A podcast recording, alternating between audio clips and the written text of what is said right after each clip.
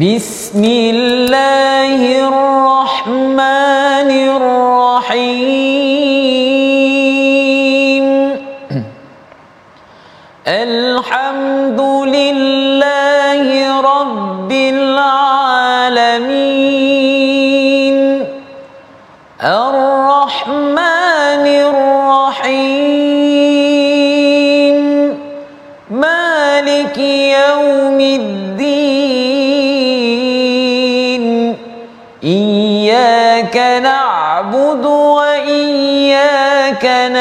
نستعين اهدنا الصراط المستقيم. صراط الذين أنعمت عليهم غير المغضوب عليهم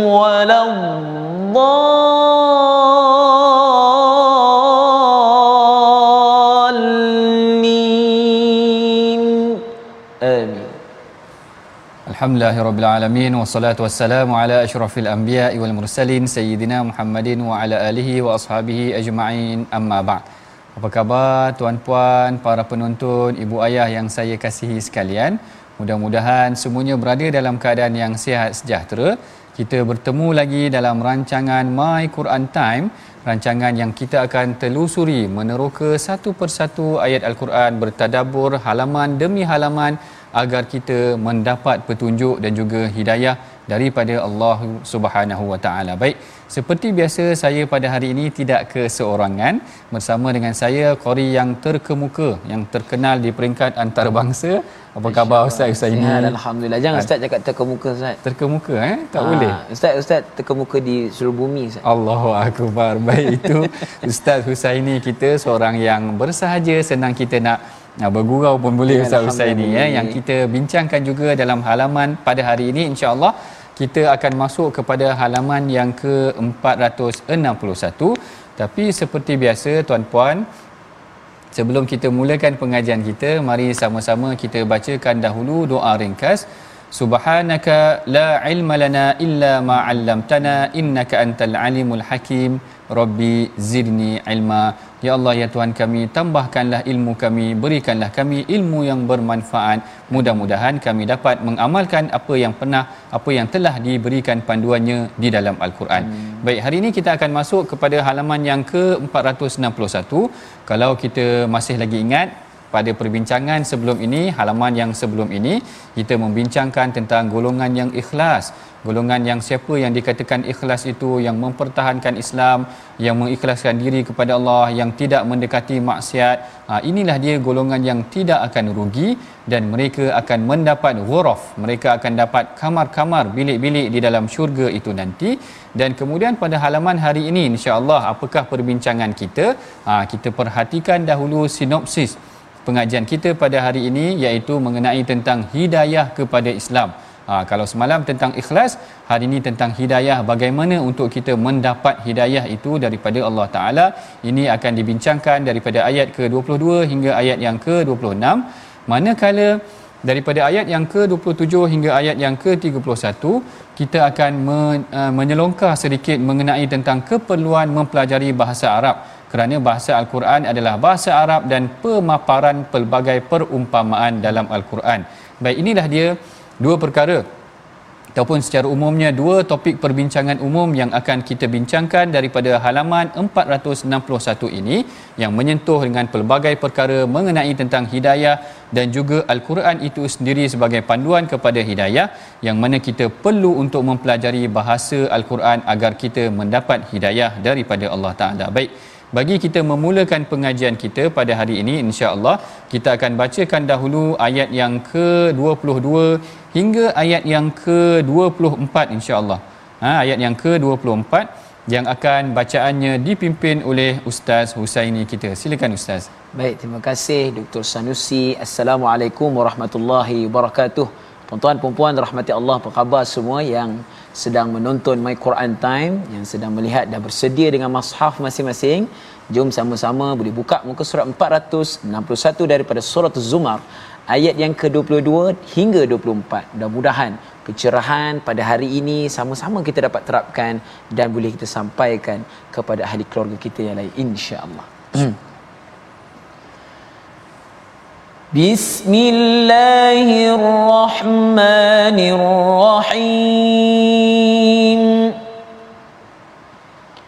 أفمن شرح الله صدره للإسلام فهو على نور من ربه فويل للقاسية قلوبهم من ذكر الله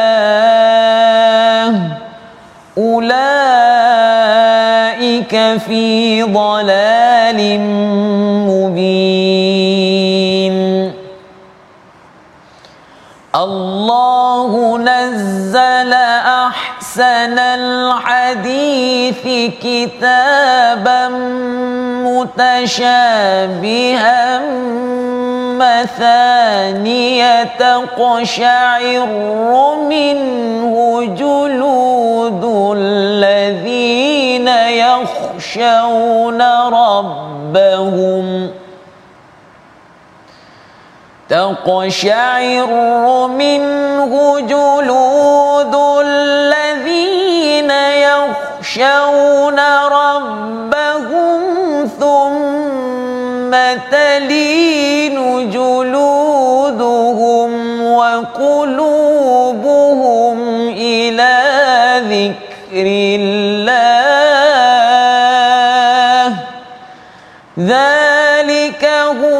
الله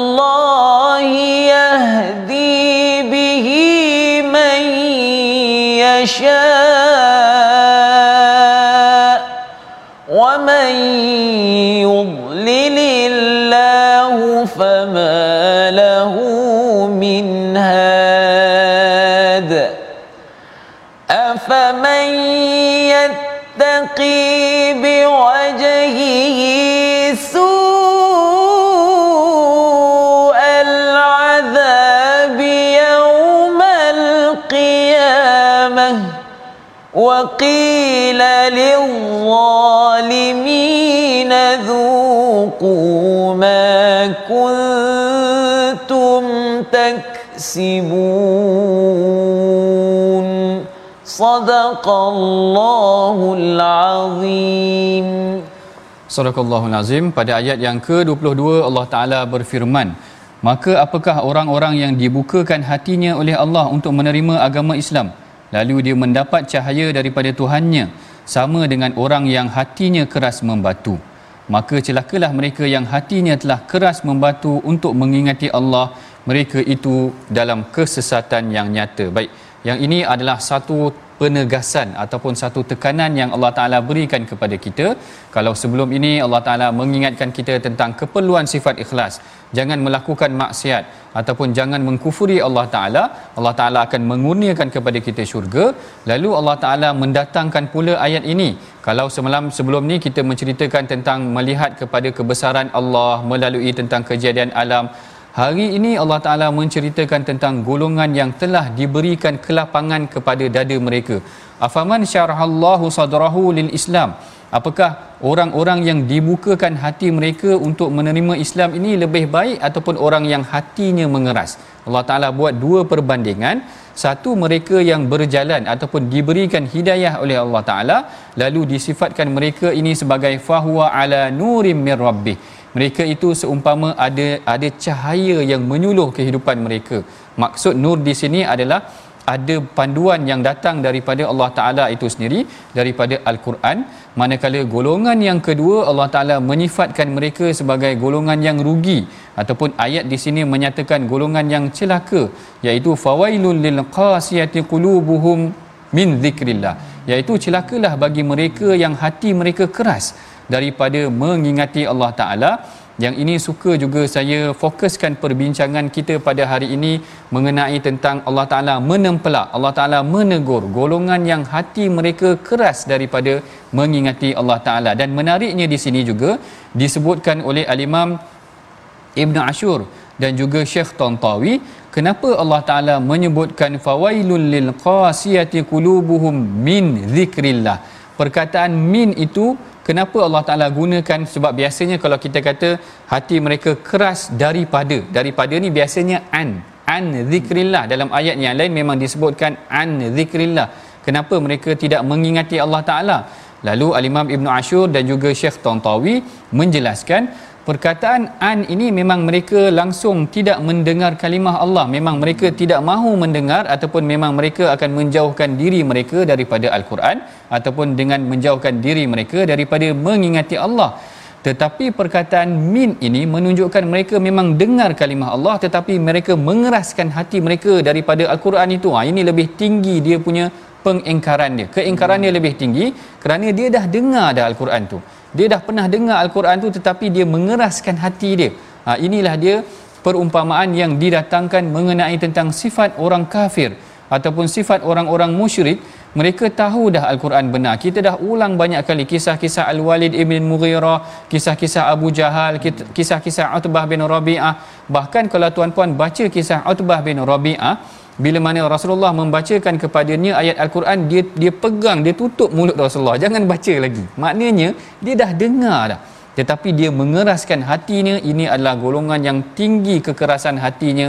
Allah Taala mengatakan mereka ini adalah golongan yang celaka. Fawailul lil qasiyati qulubuhum min zikrillah. Celakalah bagi orang-orang yang dah dengar ayat al-Quran tetapi mereka mempertikaikan barangkali. Ha, ada juga dalam kalangan kita bila dah dengar al-Quran mereka mempertikaikan mereka mengeraskan hati mereka tidak mahu untuk mengikuti apa yang telah dipandukan ataupun dibimbing di dalam al-Quran ini berdasarkan wahyu daripada Allah Taala. Cumanya tuan-puan ibu ayah para penonton yang dirahmati Allah sekalian suka juga untuk saya kongsikan beberapa perkara yang mungkin boleh menyebabkan jiwa ataupun hati seseorang itu menjadi keras berdasarkan kata-kata ulama ataupun berdasarkan hadis Nabi sallallahu alaihi wasallam. Kerana kalau kita tengok dalam al-Quran sendiri Allah Taala pernah menyebutkan hati manusia ni uh, lebih keras daripada batu. Fahiyakal hijarati au ashaddu qaswa. Kalau tuan-puan masih lagi ingat ya dalam surah Baqarah kita pernah cerita tentang hati manusia ni fahiyakal hijarah. Allah Taala kata dia boleh jadi seperti batu au ashaddu qaswa ataupun lebih keras daripada batu. Kerana apa? Kerana batu ni kalau dititikkan hidayah sikit-sikit air sikit-sikit dia akan melekuk juga. Tapi jiwa manusia kalau dah keras tu memang nak melekuk pun tak boleh. Maknanya dia memang tidak boleh untuk yeah. menerima hidayah daripada Allah Taala itu sendiri. Baik di sini boleh disimpulkan beberapa perkara iaitu empat perkara yang boleh menyebabkan hati manusia menjadi keras. Yang pertamanya disebutkan oleh para ulama iaitu kasratu al-ma'asi iaitu dengan mereka banyak melakukan maksiat Perkara ini disebutkan dalam hadis yang semua kita tahu. Hadis ni kita dah biasa dah dengar yang mana Rasulullah sallallahu alaihi wasallam menyebutkan innal abda idza akhta'a khati'atan. Kalau seorang hamba itu melakukan kesalahan. Dalam riwayat yang lain ada menyebutkan innal abda idza aznaba dzamban. Sekiranya mereka melakukan satu dosa, maka nukitat lahu nukatan sauda, maka akan dibintikkan di dalam hatinya bintik-bintik hitam sehingga makin banyak bintik-bintik hitam itu maka hati mereka menjadi keras. Yang inilah yang dibacakan ataupun yang disebutkan juga di dalam hadis yang juga disebutkan di dalam al-Quran kalla bal rana ala qulubihim ma kanu yaksibun itu adalah kerana amal perbuatan mereka yang mengeraskan hati mereka. Oleh yang demikian tuan-puan para penonton yang dirahmati Allah sekalian salah satu untuk cara kita menerima hidayah daripada Allah taala adalah dengan menjauhkan diri kita daripada maksiat.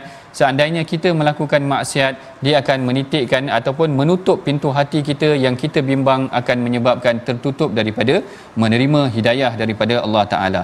Yang keduanya perkara yang boleh mengeraskan hati juga adalah al-ghaflah ataupun al-lahwu perkara yang sia-sia dan melalaikan. Hmm, perkara yang sia-sia dan melalaikan. Nah, saya suka untuk menyebutkan kata-kata Hasan Al-Basri.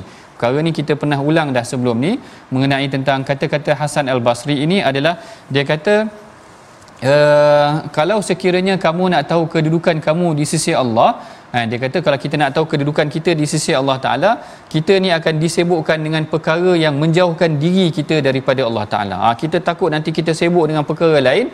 Sebenarnya perkara tersebut adalah satu kelekaan yang menunjukkan Allah Ta'ala mula menjauhkan diri daripada kita.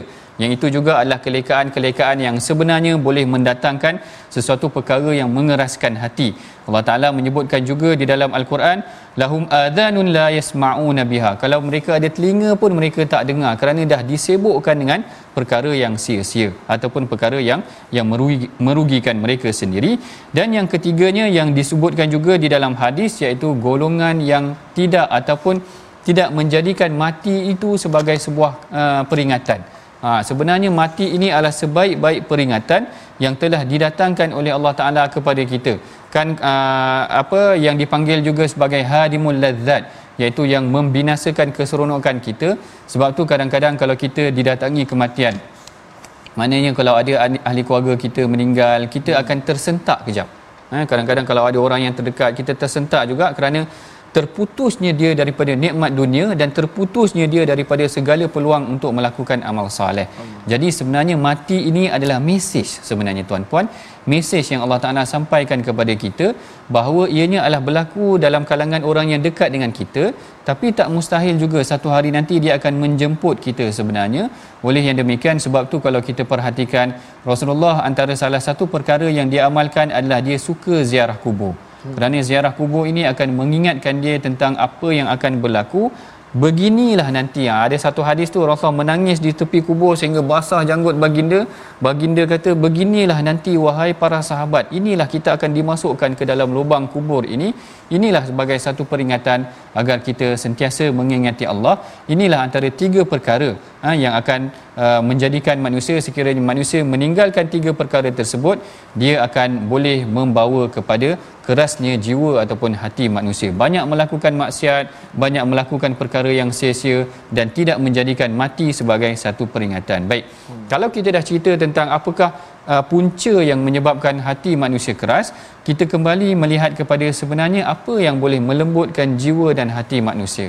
Ha, yang ni yang disebutkan di dalam Al-Quran sebenarnya ayat yang kita bacakan ni iaitu bagaimana sebenarnya dengan membaca Al-Quran dengan memerhatikan Al-Quran dan bertadabur tentang isi kandung yang ada di dalam Al-Quran ini ia boleh melembutkan jiwa manusia saya teringat uh, kata-kata seorang ahli tafsir saya tak ingat siapa Ustaz Usaini rasanya ya. Al-Imam Baghawi rasanya hmm. dia menyebutkan salah satu mukjizat Al-Quran ini adalah bila orang dengar dia boleh tersentuh hati dia Allahu Akbar. Kalau dia dengar, kalau Ustaz Ustaz ini baca lagi saya tersentuh lah. Allahu, Allahu Akbar. Baca dengan uh, lengguk yang betul tu Allah. tadi. Kemudian kena pula pada ayat-ayat azab ni sebenarnya dia boleh menyentuh. Cepat ni salah satu. Dia cepat, ha, cepat tersentuh tu. Walaupun kadang-kadang orang tu tak faham. Betul. Kan? Kalau kalau macam kita yang belajar bahasa Arab, Ustaz Ustaz ini belajar bahasa Arab, hmm. mungkin boleh faham mesej yang nak disampaikan. Ya. Tapi orang yang tak faham pun kadang-kadang dia boleh tersentuh hmm. kerana dengan dia meneliti ataupun dia mendengar saja telah memadai untuk buat dirinya untuk uh, tersentuh dengan ayat al-Quran itu tadi. Kemudian dengan banyakkan beristighfar juga boleh melembutkan hati. Begitu juga duduk dengan orang-orang yang saleh. Ya. Yang ni al-Imam Syafi'i menyebutkan sebenarnya duduk dengan orang-orang baik ni dia mempengaruhi kita. Yeah. Kalau duduk dengan orang yang yang yoya-yoya ni yang suka yeah. berenjoy-enjoy ni mungkin akan menyebabkan kita lara sekali. Betul. Berkaraoke banyak pula nanti Ustaz-ustaz ni ya. Tapi kalau kita banyak duduk dengan orang yang baca Al-Quran, dengar Ustaz-ustaz ini baca Quran, masya-Allah akan teringat Al-Quan dan sebagainya. Ha, itu antara tiga perkara yang boleh melembutkan dan bagaimana untuk mengeraskan hati dan bagaimana untuk melembutkan hati. Kemudian ayat yang ke-23 yang dibacakan oleh Ustaz Husaini tadi sebenarnya menceritakan lima sifat Al-Quran. Ha, lima sifat Al-Quran ini ha, diperincikan oleh Al-Imam Ibn Ashur. Dia kata, Allahu nazzala ahsanal hadithi kitabah. Allah Ta'ala telah menurunkan sebaik-baik perbincangan ataupun sebaik-baik kabar berita, perkataan yang paling baik. Apa sifatnya? Yang pertama, kitaban. Ianya adalah sebagai satu kitab panduan, mutasyabihan yang hampir-hampir sama juga ayat-ayatnya dan juga mesej-mesejnya mathania mathania ni yang berulang-ulang macam al-Quran ataupun al-Fatihah dipanggil sebagai sab'u mathaniyan. Sab'u mathani. kerana dia adalah tujuh ayat yang sentiasa kita ulang dalam solat dalam hmm. bacaan kita yang berulang-ulang. Yang paling penting yang ke yang ketiga ini Sorry yang pertama ahsanul hadis perkataan yang paling baik. Yang kedua kitaban. Yang ketiga mutasyabihan iaitu yang hampir sama. Yang keempat masa ni yang kelima dia menggetarkan jiwa orang beriman. Allahu akbar. Ini sebenarnya yang paling penting tuan-puan kalau ada masa cuba baca al-Quran dalam keadaan yang keheningan malam tu. Kadang-kadang dia datang rasa seronok untuk baca al-Quran tu sebenarnya tuan-puan. Kalau kita tengok pun mereka yang mendirikan qiyamul lail apabila mereka baca al-Quran pelan-pelan secara tadabbur secara uh, murattal perlahan-lahan dia akan menyentuh dia akan meresap dalam jiwa kita mudah-mudahan inilah yang dilakukan oleh Saidina Abu Bakar begitu juga dengan Saidina Umar apabila mendengar al-Quran mereka cepat menangis. Ini adalah salah satu mukjizat al-Quran juga yang mereka yang mendengarnya akan cepat ataupun tersentuh ataupun melembutkan jiwa jiwa orang yang beriman. Baik ini adalah sesi perbincangan kita yang pertama iaitu membincangkan tentang sifat hati yang keras. Dan kemudian kita tengok bagaimana sifat al-Quran itu boleh melembutkan hati manusia Sebelum kita mengakhiri sesi perbincangan kita yang pertama ini, mari sama-sama tuan-puan kita ya, perhatikan dahulu perkataan pilihan kita pada hari ini iaitu apakah dia perkataan pilihan kita? Ha, iaitu qasa iaitu qasawa ataupun qasawa yang membawa maksud mengeras ataupun membatu. Ha, yang disebutkan tadi Allah Taala menggambarkan hati manusia itu dia mengeras ataupun dia membatu yang sehingga perkataan ini disebutkan tujuh kali di dalam Al-Quran. Ada beberapa kali juga disebutkan macam yang tadi dalam suratul Baqarah. Ya. manusia ni hatinya keras lebih keras daripada batu. Ha, itu adalah antara perkataan ataupun intipati pengajaran daripada perkataan yang pilihan kita pada hari ini. Dan kita telah pun selesai perbincangan kita pada sesi yang pertama. Kita akan berehat dahulu seketika tuan-puan jangan ke mana-mana kita bertemu lagi selepas ini dalam sesi perbincangan kedua insya-Allah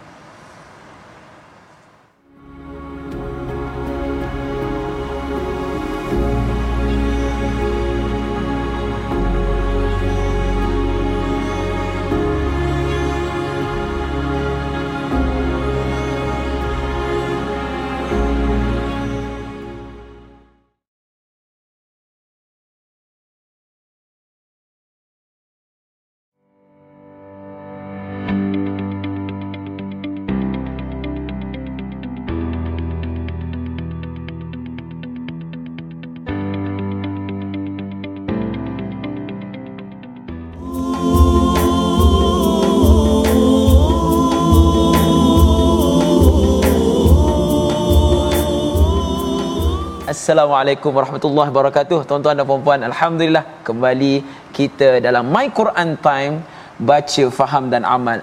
Insya-Allah tuan-tuan dan puan-puan, lagu iaitu daripada kumpulan Rabbani berkenaan dengan hidayah. Bagaimana kalau kita dengar sebentar tadi, ya Al-Quran ini memberi hidayah. Kalau kita tak baca, kalau kita tak dengar, maka ia akan mengeras dan mengeras. Cuma untuk orang yang bila mana dengar Al-Quran lembut hatinya, malahan lagi hebat tuan-tuan dan puan-puan, ia akan bergetar seperti mana dalam surah Al-Anfal innamal mu'minuna alladhina idza dzukirallahu wajilat qulubuhum wa idza tuliyat alaihim ayatuhu zadatuhum imana bila mana dibaca ayat-ayat al-Quran orang mukmin ini bergetar hatinya. Dan mudah-mudahan kita tergolong daripada golongan itu. Baik insyaallah tuan-tuan dan puan-puan Kali ini kita nak lihat sedikit hukum tajwid yang akan kita belajar pada hari ini. Iaitu tuan-tuan dan puan kita boleh lihat pada ayat yang ke-27 daripada surah Az-Zumar ya Allah kata apa? Walaqad darabna lin-nasi fi hadzal qur'an min kulli mathalin la'allahum yatadhakkarun. Maka di situ tuan-tuan dan puan ya perlu kita jelaskan sifat qalqalah dal dan juga huruf dad. Ya kalau kita lihat huruf dal ini bila mati bila sukun kita perlu bacanya dengan qalqalah. Ada letupan pada huruf dal yang mati kemudian berjumpa pula sebelahnya adalah huruf dad ya. Ha, ramai kebanyakan ya yang baca pasti akan hilang huruf dal. Dia punya sifat qalqalahnya macam mana? Walaqad darabna. Ha ataupun dia keluar sedikit saja. Walaqad darabna. Sikit saja. Ha, ataupun kadang-kadang sifat huruf dad dad itu bertukar menjadi huruf dal. Maka dengan itu kita kena jelaskan sifatnya ya dad itu kita pergi ke tepi lidah ya tepi gusi kita dan kita tekankan pada huruf dad macam mana bacaannya bismillahirrahmanirrahim ولقد ضربنا للناس في هذا القرآن من كل مثل لعلهم يتذكرون Baik, kita jelaskan sebutan satu-satu. Insya-Allah kita betulkan yang biasa, biasakan yang betul. Insya-Allah. Okey doktor ya.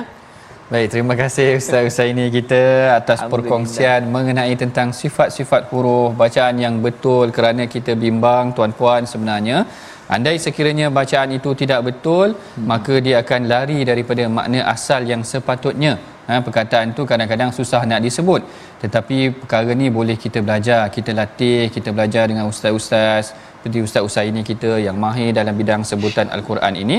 Mudah-mudahan kita membaca dengan bacaan yang betul. Baik ini adalah sesi perbincangan yang kedua. Yang pertama tadi kita telah melihat bagaimana Allah Ta'ala menemplak ataupun mencela golongan yang mengeraskan hati mereka daripada mengingati Allah Ta'ala kemudian Allah Ta'ala menceritakan bagaimana mereka yang mendapat hidayah daripada Al-Quran. Allah Ta'ala menurunkan sebaik-baik kitab sebaik-baik perkataan yang berulang-ulang dan ia adalah perkataan yang menggetarkan jiwa orang yang beriman. Ini adalah antara penting iaitu hidayah yang sepatutnya kita perolehi adalah daripada Al-Quran. Kemudian dalam sesi yang kedua ini kita akan bincangkan bagaimana tentang sifat-sifat Al-Quran pula.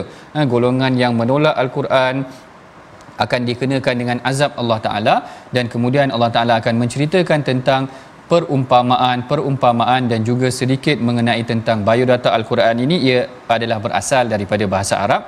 Sebelum kita masuk mengenai tentang perbincangan ini dengan lebih terperinci, mari sama-sama kita bacakan dahulu daripada ayat yang ke-25 hingga ayat yang ke-31 yang akan dibimbing bacaannya oleh Ustaz Husaini kita. Silakan Ustaz. Terima kasih Dr. Sanusi. Tuan-tuan dan puan-puan, jom sama-sama kita baca pada ayat yang ke-25 daripada surah Az-Zumar ayat um, ke surat 461. Mudah-mudahan kita dapat memperbaiki sedikit sebanyak bacaan Al-Quran kita insya-Allah. Hmm. بسم الله الرحمن الرحيم. كذب الذين من قبلهم فأتاهم العذاب من حيث لا يشعرون. فأذاقهم الخزي في الحياة الدنيا ولعذاب الآخرة أكبر. لو كانوا يعلمون. ولقد ضربنا للناس في هذا القرآن من كل مثل لعلهم يتذكرون قرآنا عربيا غير ذي عوج لعلهم يتقون ضرب الله مثلا رجلا فيه شركاء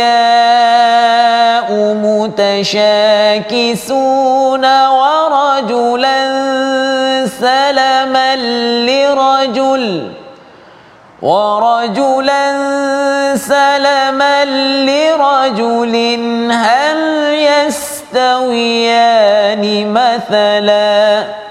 الحمد لله بل أكثرهم لا يعلمون. إنك ميت وإنهم ميتون. ثم إنكم يوم القيامة عند ربكم تختصمون صدق الله العظيم Sadaqallahul Azim dalam ayat yang ke-25 Allah Taala menegaskan orang-orang yang sebelum mereka telah mendustakan rasul-rasul maka datanglah kepada mereka azab daripada arah yang tidak mereka sangka. Ini adalah penegasan yang Allah Taala berikan setelah Allah Taala menyebutkan tentang orang yang dilapangkan dadanya. Awal tadi kita bincang tentang afaman syarahallahu sadrahu lil Islam. Hmm. apakah orang yang telah dilapangkan dada ini lebih baik daripada orang yang hatinya telah dikeraskan? Yang ini Allah Taala membuat comparison membuat perbandingan. Orang yang menerima hidayah ni lebih baik ke ataupun orang yang hatinya keras ini lebih baik? Ha, ini kaedah yang didatangkan dalam al-Quran Kemudian bagaimana untuk mendapatkan hidayah tersebut? Allah Taala menceritakan mengenai tentang golongan yang ataupun Allah Taala menceritakan tentang sifat Al-Quran. Iaitu salah satu sifat Al-Quran ini yang disebutkan yang telah kita bincangkan tu tadi mengenai tentang sifatnya melembutkan jiwa ataupun hati manusia. Kalau hati manusia keras melakukan maksiat, maka kembali baca Al-Quran. Maka kembali bertadabur Al-Quran, maka mudah-mudahan ia akan melembutkan hati dan jiwa manusia. Inilah golongan-golongan yang Allah Ta'ala sebut mengenai tentang orang yang mendapat hidayah, orang yang cuba menjauhkan diri mereka daripada azab Allah Ta'ala, manakala orang yang mendustakan Allah. Ha, yang ini kita baca pada halaman halaman yang sama ini tetapi fasa yang kedua menceritakan golongan yang kadzdzabal ladzina min qablihim hmm. ada juga sama macam sifatnya seperti zaman Rasulullah orang-orang yang mendustakan ayat-ayat al-Quran lalu fa'adzaqahumullahu al-khizya fid dunya Allah Taala memberikan kepada mereka menimpakan kepada mereka kehinaan ditimpakan kepada mereka azab dan sebagainya sehingga menyebabkan mereka itu menimpa dua kehinaan iaitu kehinaan di dunia dan juga kehinaan di hari akhirat. Jadi sebenarnya tuan-puan mereka yang menolak hidayah mereka yang mengeraskan hati mereka daripada hidayah Al-Quran sebenarnya mereka telah menempah kehinaan di dunia ini tadi mereka menjauhkan diri mereka daripada Al-Quran kalau kita jauhkan diri kita daripada Al-Quran sebenarnya kita menempah kehinaan juga di sisi Allah Taala sama ada di dunia dan di akhirat. Dan kemudian Allah Taala mendetailkan lagi, mengkhususkan lagi, memperincikan lagi sifat-sifat Al-Quran yang mendatangkan hidayah. Ini apa dia? Nah, salah satunya Allah Taala kata adalah sifat Al-Quran ini suka mendatangkan contoh agar manusia lebih mudah faham kandungan, isi kandung, konten yang disampaikan di dalam Al-Quran. Allah Taala berfirman walaqad darabna lin-nasi fil qur'ani min kulli masal Allah Taala kata sesungguhnya kami buatkan untuk manusia di dalam al-Quran ini min kulli masal pelbagai perumpamaan. Ha perumpamaan ni kalau kita kembali balik tengok daripada surah al-Baqarah sebenarnya banyak uh, peringatan yang Allah Taala berikan kepada kita ataupun perumpamaan yang Allah Taala berikan kepada kita. Sebagai contoh antara perumpamaan yang saya suka eh, Ustaz Usaini dalam surah al-Hujurat Ya dalam surah Al-Hujurat Allah Taala kata wala yaghtab ba'du uh, wala yaghtab ba'dukum ba'dha ayuhibbu ahadukum ay ya'kula lahma akhihi maitan fakarihtumu.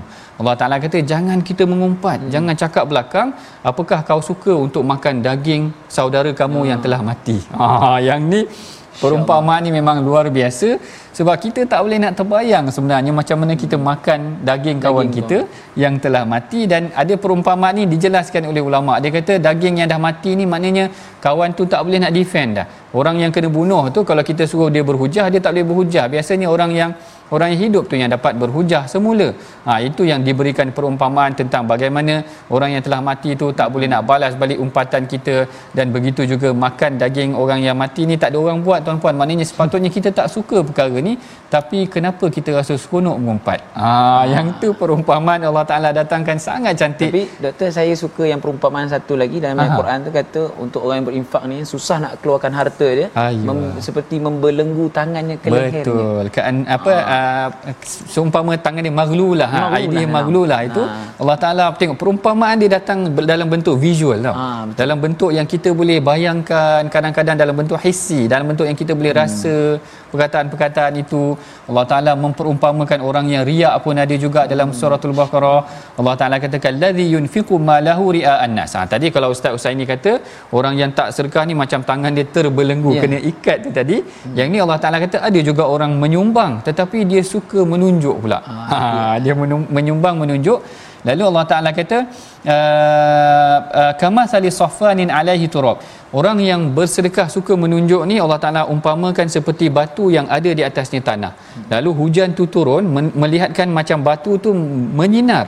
Tetapi sebenarnya pahala-pahala tu digambarkan seperti tanah yang telah jatuh. Mana pahala dia jatuh dia nampak oh. macam cantik waktu tu. Ha je perumpamaan yang Allah Taala datangkan daripada surah ataupun surah Baqarah. Ini adalah satu perkara yang menarik juga macam tu juga orang yang uh, syirik kepada Allah Taala Allah Taala datangkan Allah Taala kata wa man yusyrik billah fa ka'annama khara minas sama' fatahtafuhu at-tayr Allah Taala kata perumpamaan orang yang syirik kepada Allah Taala ni seumpama mereka ni khara minas sama' jatuh daripada langit. Ui.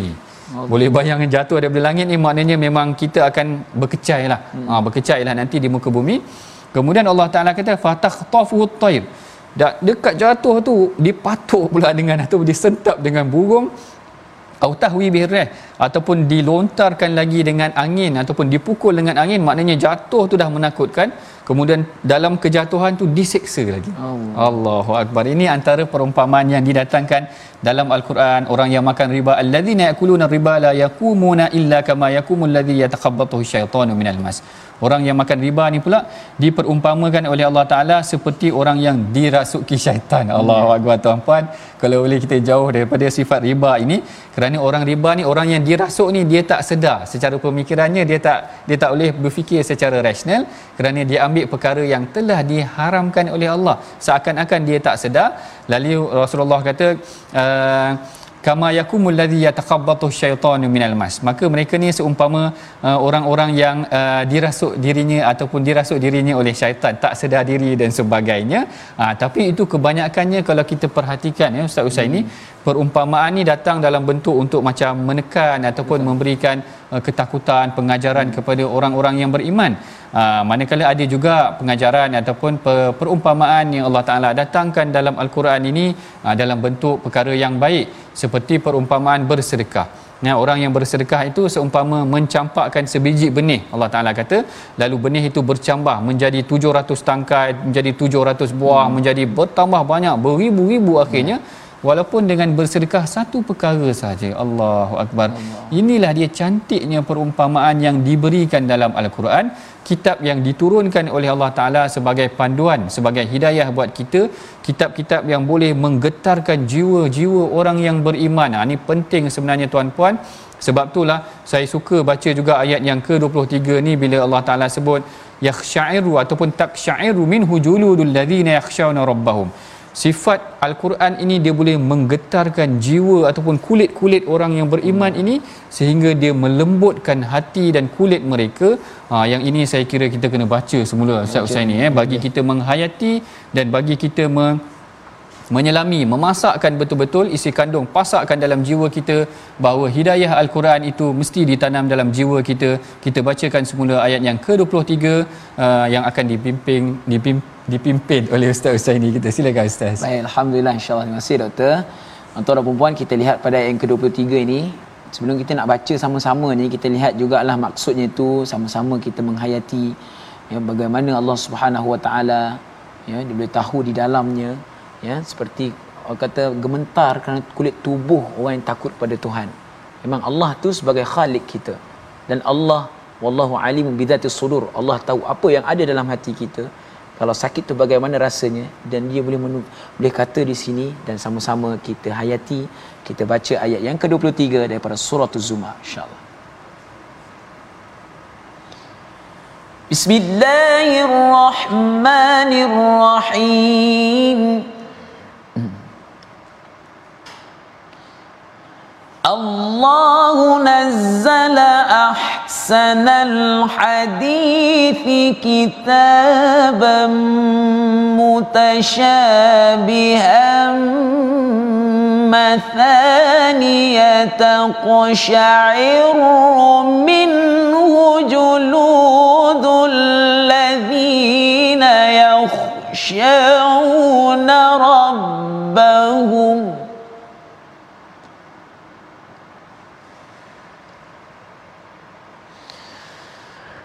كتابا متشابها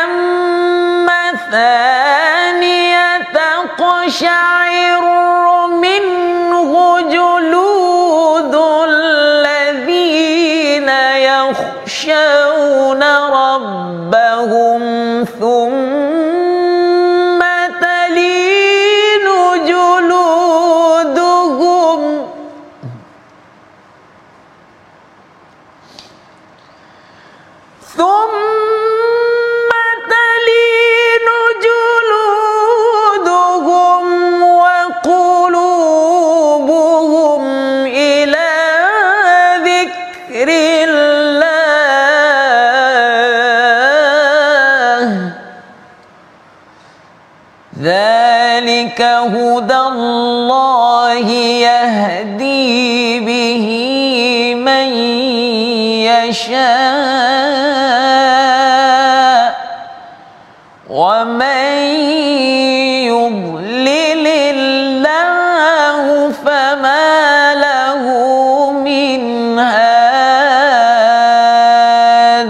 Sadaqallahu alazim. Sadaqallahu alazim itulah dia ayat yang ke-23 yang membincangkan yang menyebutkan tentang lima sifat al-Quran dan salah satu daripada sifat al-Quran itu iaitu dia menggetarkan uh, kulit-kulit orang yang khusyuk ataupun takut uh, khusyuk membacanya dan jiwa mereka ataupun tangan-tangan hati-hati mereka akan lembut apabila mendengar al-Quran untuk mengingati Allah. Ha, itulah dia antara pengajaran ataupun intipati yang penting juga daripada ayat yang telah dibacakan oleh Ustaz Husaini tadi.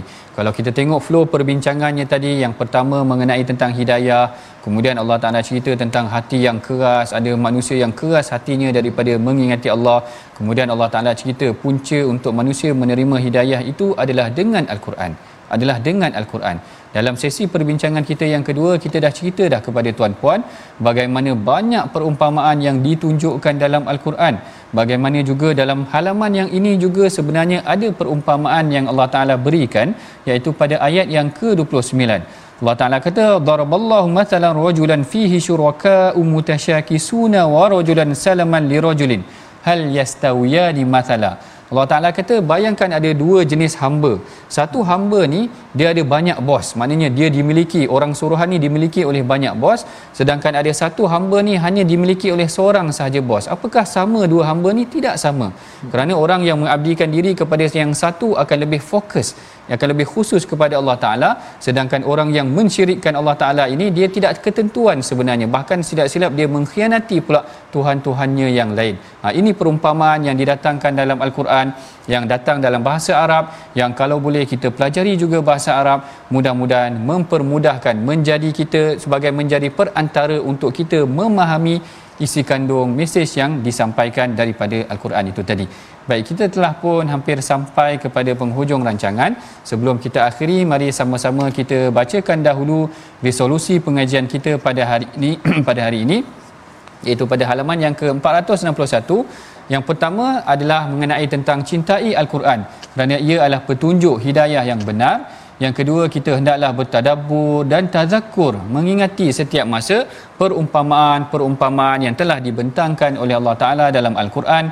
Dan yang ketiganya kita hendaklah mempelajari bahasa Al-Quran untuk kita meningkatkan ketakwaan kita kepada Allah. Ha, itulah dia tadi tuan-puan antara pengajaran resolusi yang boleh kita pelajari daripada halaman yang ke-461 ini bagi memberkati pengajian kita. Mudah-mudahan Allah Taala memberkati uh, majlis ilmu kita pada hari ini. Sama-sama kita tadahkan tangan baca doa yang akan dipimpin oleh Ustaz Husaini kita. Silakan Ustaz. Terima kasih Dr. Sanusi.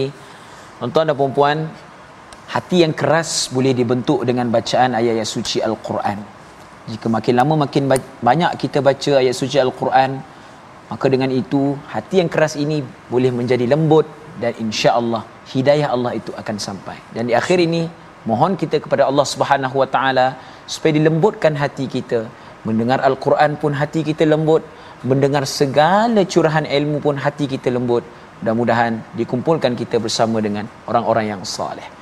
Bismillahirrahmanirrahim. Alhamdulillahirabbil alamin. Wassalatu wassalamu ala asyrafil anbiya'i mursalin wa ala alihi wa sahbihi ajma'in.